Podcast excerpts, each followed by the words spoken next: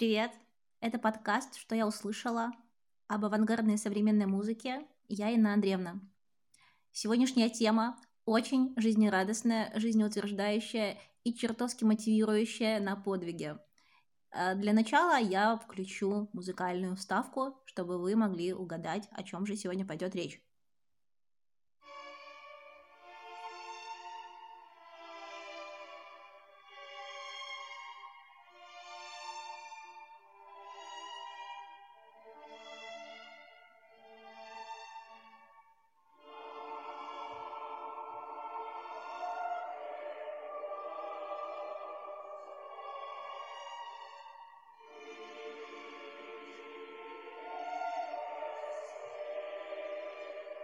Да, это он, это он, это реквием Моцарта и часть, которая называется Лакримоза, которую знает всякий прохожий, встречный, поперечный и абсолютно любой человек, который себя хоть сколь-нибудь уважает и сколь-нибудь считает интеллигентным, порядочным и воспитанным, образованным человеком. Это она. И сегодня я буду рассказывать о том, как изменился реквием, как он зазвучал в авангардной музыке и как он звучал в музыке классической. И поэтому мы послушаем фрагменты э, ну, самых распространенных и не очень распространенных реквиемов. Ну, вообще-то, если вдруг вы не знали, реквием был написан не только Моцартом, э, было много, каждый композитор почти что потоптался на этой теме, э, за исключением Баха, Бетховена и Гайдна, ну, еще других, конечно же. Э, я покажу, как он звучал во времена до авангардной музыки и как он зазвучал во времена авангардной музыки. И вообще расскажу, что такое реквием и из чего он состоит.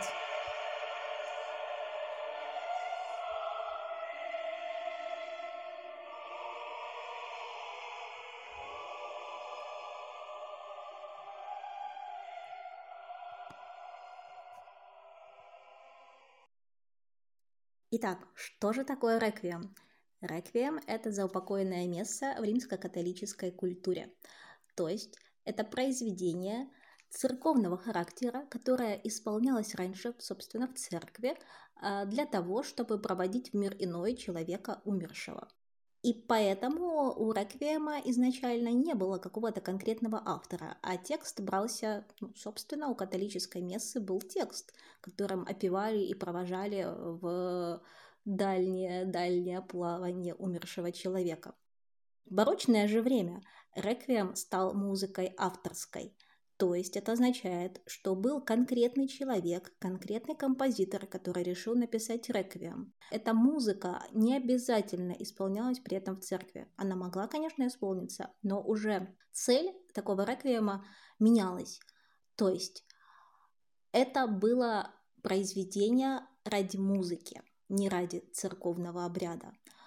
Конечно же, реквием мог быть посвящен действительно погибшему кому-нибудь. Например, Джузеппе Верди свой реквием создавал в честь умершего композитора Россини, а, даже объединил других на тот момент известных, но уже неизвестных сейчас никому композиторов, чтобы они написали а, заупокойную мессу все вместе, дружно. Он, как получается, написал какую-то часть, эта часть была такая не очень-то интересная, и в итоге он решил написать свой собственный реквием, посвященный Россине, совсем отдельно. И мы кусочек из этого реквиема послушаем, вы его знаете, к сожалению, к моему очень большому гневу, наверное, и ненависти. Эта часть реквиема используется в очень ужасной рекламе, которую активно крутили, возможно, еще крутят в интернетах. Если у вас э, не было эдблока, то вы это тоже слышали и видели, к несчастью. А другие истории. Брамс хотел написать реквием, посвященный смерти Шумана. Шуман это тоже композитор. Но что-то все у него никак не получалось, никак он не мог за это взяться. Но тут у него бац, и умерла мать. И быстренько Брамс смог создать реквием, уже получается посвященный то ли матери, то ли Шуману. Но так или иначе, у реквиема есть вот эта вот идея смерти, идея того, что он посвящается кому-то, кто умер. Но не обязательно это исполняется в церкви. Это может исполняться банально в филармонии. Ну или вообще может быть не приурочено ни к чьей смерти. Получается, что, как я говорила, текст реквиема берется из католической мессы, но при этом в авторском реквиеме уже позволительны какие-то отступления. То есть это может быть не обязательно месса. Иногда это могут быть какие-то фрагменты из Евангелия. Иногда это могут быть какие-то стихи конкретного автора. Но частенько за счет того, что источник как бы плюс-минус один и тот же, то текст может повторяться у разных композиторов, но в каких-то идентичных частях реквиема. Что касается структуры реквиема, то я ее опишу коротко, потому что как-то вот она вся немножко идет по кругу и циклично. Первая часть это вступительная интроид, ну, то есть это просто какой-то небольшой распев в начале под музыку. А потом идет Кирия, это Господи помилуй, то есть это уже начинается молитва. Дальше идет э, градуал, покой вечный, Дальше идет тракт «Избави, Господи, души всех усопших верных». Далее идет секвенция «День гнева». «День гнева» — это одна из самых популярных таких попсовеньких частей реквиема, потому что она описывает судный день. Получается вначале, что все страдают, всем очень плохо, потом праведники возвышаются на небо, они праведники попадают в гиену огненную, и там горят до конца, конца земли и всего мира. После этого следует э, оферторий Господи Иисусе Христе, а потом «Свят, свят, свят Господь Бог, Агнец Божий», принявший на себя грехи мира. То есть это часть о том, э, что Иисус Христос взял на себя все грехи людей и погиб за вот эти самые грехи, потом вознесся. Ну, вот это вся история, которую все знают. А, и потом это идет вечный свет, ну, о том, что как бы все закончилось более-менее неплохо. Непонятно для кого, правда. Сейчас я буду включать немножечко кусочков из классических реквиемов. Буду, конечно, говорить, что откуда, как оно называется и какая это часть. И мы начнем с моей самой-самой любимой части. А, кстати, да, заметьте, что лакримоза, которую я ставила у э, этого Моцарта, то есть это тоже часть реквиема, лакримоза, это э, лакримоза означает в переводе слеза, то есть это о том, как оплакивают кого-то. Вот здесь в структуре я не назвала лакримозу, то есть она как бы есть, это все тоже зависит очень от какой-то культуры, в которой создается этот реквием. Так вот, сейчас я поставлю свою любимую часть – День гнева Джузеппе Верди, которая была использована в моей ненавистной, нелюбимой, ужасной, отвратительной рекламе.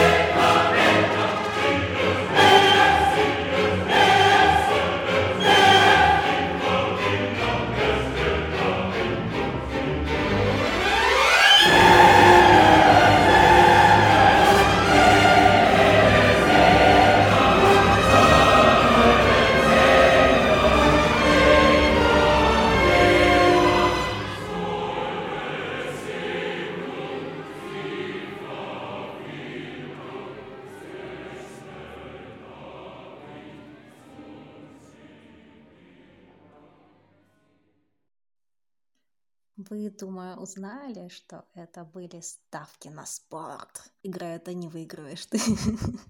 Этот реквием Джузеппе Верди написал в 1874 году. То есть, в принципе, не так-то давно. Если кто не знал, Джузеппе Верди – это итальянский композитор. Дальше мы слушаем часть из реквиема Гектора Берлиоза часть Агнец Божий, то есть о том, как Иисус пожертвовал собою ради всех этих маленьких мирских людишек, обитающих на земле. Если коротко про Берлиоза, Берлиоз — это французский композитор. Кстати, вот этот реквием он написал в 1837 году. Он относится к ну, направлению романтизма в музыке. Например, романтизм — это у нас еще и Шопен. И одна из самых известных штук Берлиоза называется «Фантастическая симфония». Она какая-то просто невероятно классная, и я бы сказала даже, что психоделическая. И сейчас на фоне моего голоса звучит фрагмент из нее, я думаю, что многие его слышали. Вот. Но фрагмент будет совсем небольшой, поэтому сейчас мы перейдем, собственно, к реквиему Берлиоза.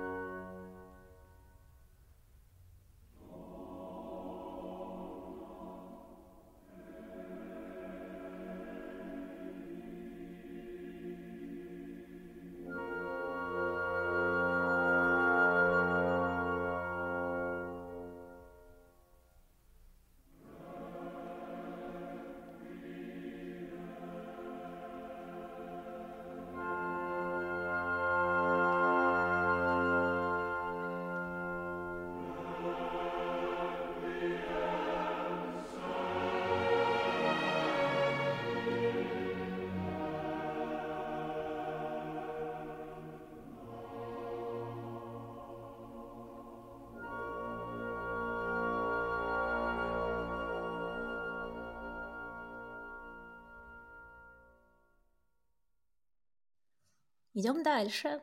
Слушаем фрагмент реквиема Генриха Бибера. Этот реквием был написан в 1690 году, то есть пока что это самое старое, что мы сегодня услышим. И там как-то так прям слышно, что это барочная музыка, есть эти барочные оборотики. Ух, шикарно. А, Генрих Бибер, австрийский композитор и скрипач. Не знаю, что еще о нем сказать. У него странный парик и суровое лицо, как и подобало всем людям тех времен, потому что с иным лицом там и не походишь.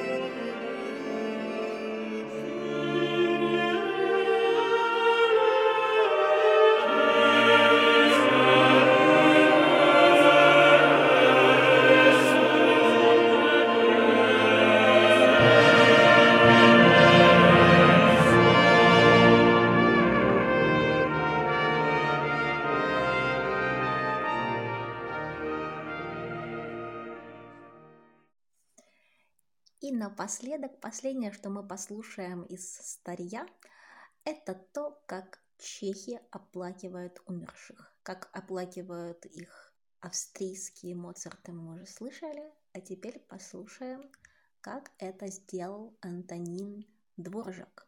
Это чешский композитор, 41 год 19 века, 1904 год. А свой реквием он написал 1891 году. После этого мы начинаем слушать уже наше современное постмодернистское.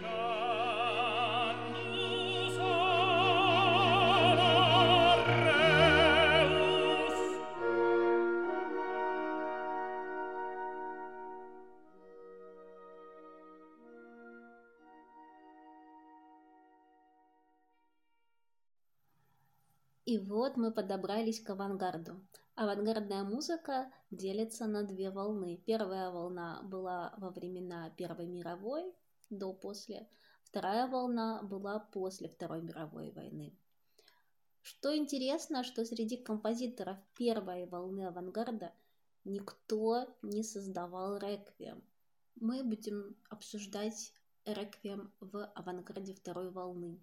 И думаю, что самым сильным, самым знаковым а, и а, как-то отправной точкой всего вот этого является реквием венгерского композитора Дьёрдя Лигети. Этот реквием он написал в 63 году, ну, 63 по 65 года. Он состоит всего-то из четырех частей. Интроит — это вступление, Кирие — это молитва, День гнева, наш любимый, и Лакримоза.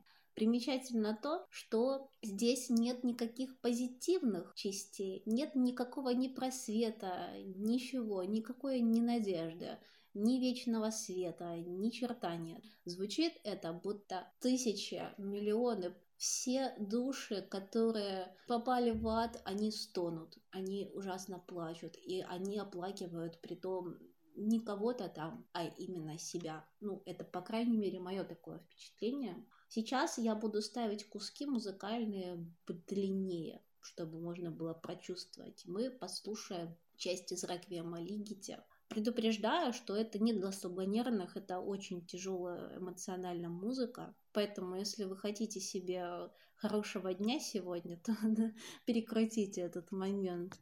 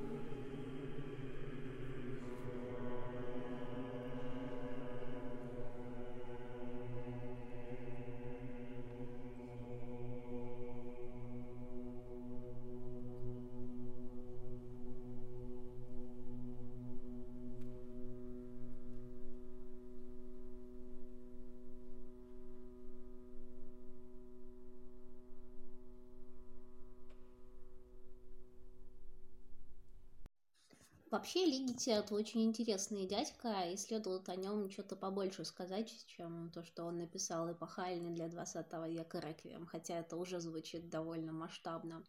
Например, у него есть очень классное произведение, которое называется «Симфоническая поэма для ста метрономов». Метрономы — это такие механические штуки, которые музыканты используют для того, чтобы играть ровно. И они отстукивают э, определенный ритм в определенном темпе, типа тк-тк-тк-тк, ну или как-то иначе.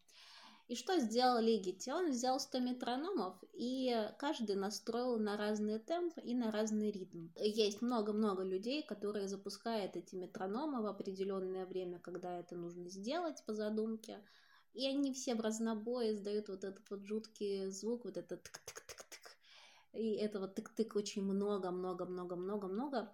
И постепенно каждый из них в какой-то момент он останавливается. Он останавливается, их становится все меньше, меньше. Мы в итоге можем услышать какие-то конкретные отдельные метрономы во всей этой массе. И потом остается один, но такой одинокий среди вот этих остальных 99 метрономов.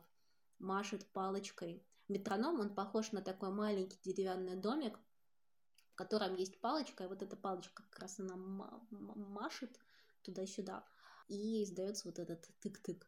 Вообще музыка у него в целом вся эпохальная, очень интересные произведения, очень интересное использование голоса.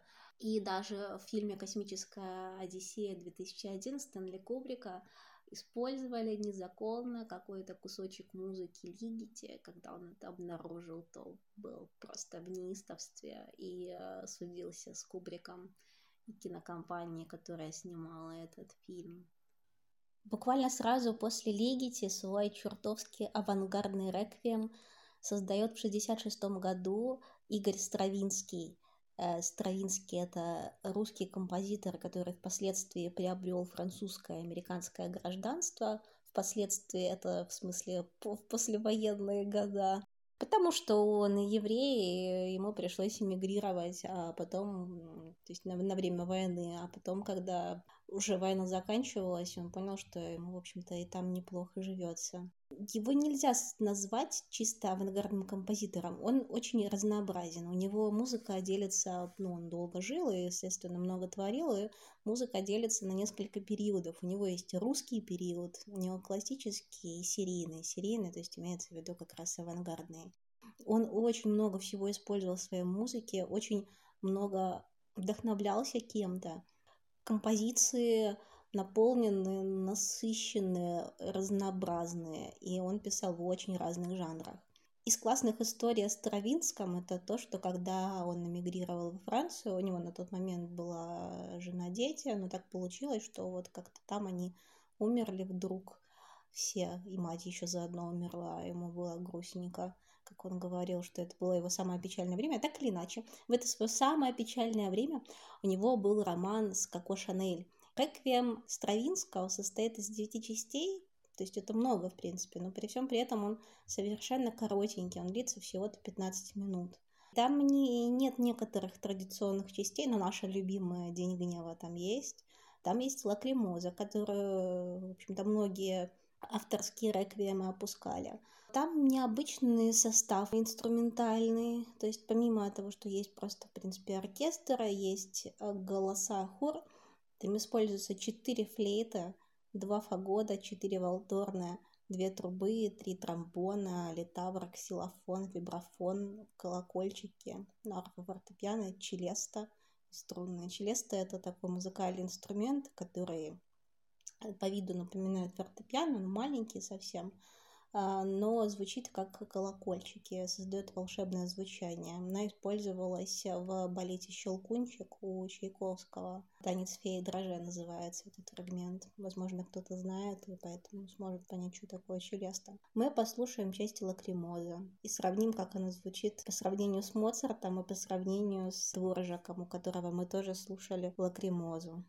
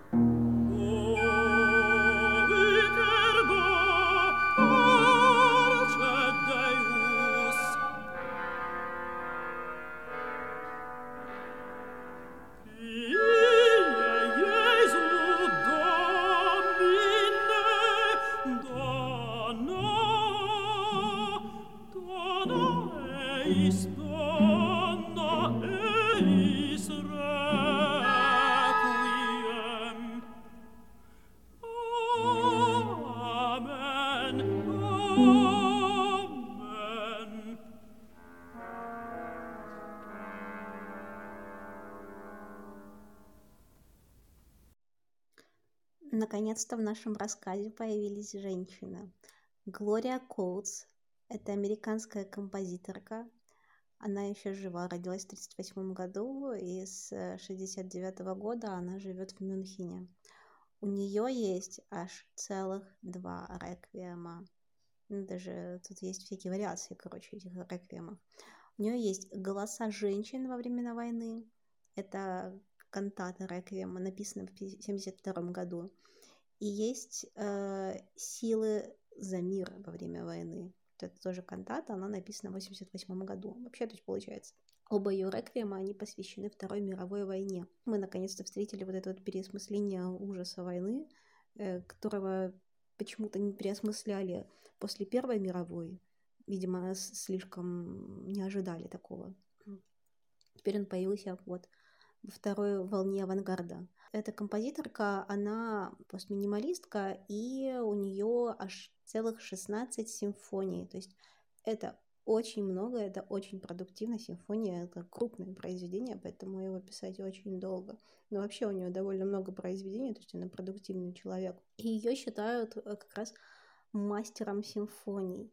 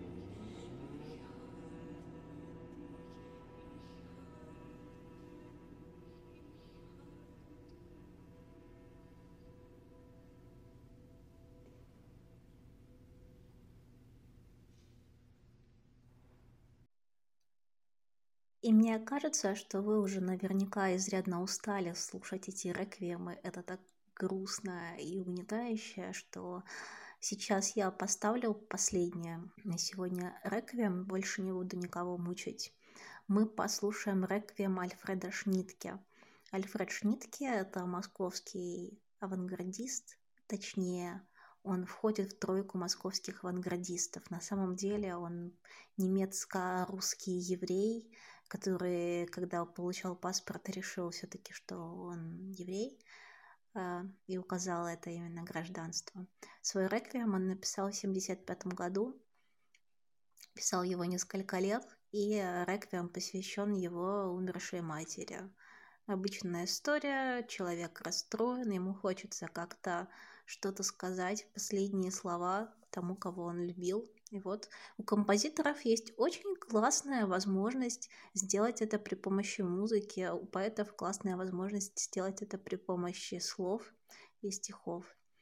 Что нужно знать о шнитке? Шнитке – полистилист. Полистилистика, иначе можно сказать, что это эклектика или постмодернизм. То есть это смешение абсолютно различных стилей, жанров, кусков. Она предполагает в том числе коллажность. И Шнитке обожал цитировать произведения. Он цитировал и свои произведения, и чужие. Он, как многие советские композиторы, которые создавали неугодную партию музыку, был вынужден зарабатывать на жизнь тем, что создавал музыку кинофильмам музыка к кинофильмам от Шнитки, она все-таки отличается от музыки Шнитки, которая создана просто так. Она такая более лайтовая, более простая, понятная среднему человечку. Но в своих произведениях авангардных он брал цитаты из музыки к кинофильму, которую сам же создавал. Это очень просто классная идея, такая рекурсия немножко, ты сам себя цитируешь, цитируешь то, что в принципе не считаешь классным, но берешь вот это вот не очень классное и создаешь из разных кусочков что-то очень классное. Также он брал цитаты из классической музыки.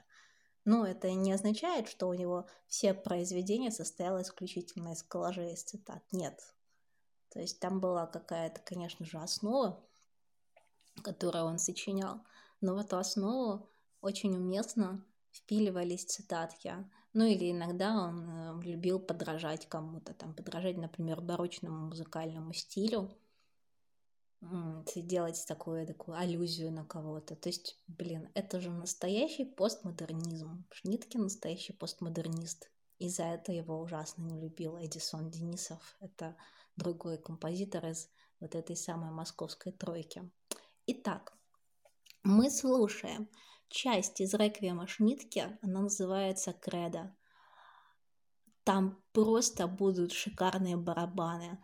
И вот эта вот история про полистилистику, когда ты слушаешь реквием, ты даже представить себе не можешь, что там в какой-то момент начнет играть барабанная установка. Но когда ты имеешь дело со Шнитке, ты должен ожидать, что будет какой-нибудь эдакий поворот судьбы.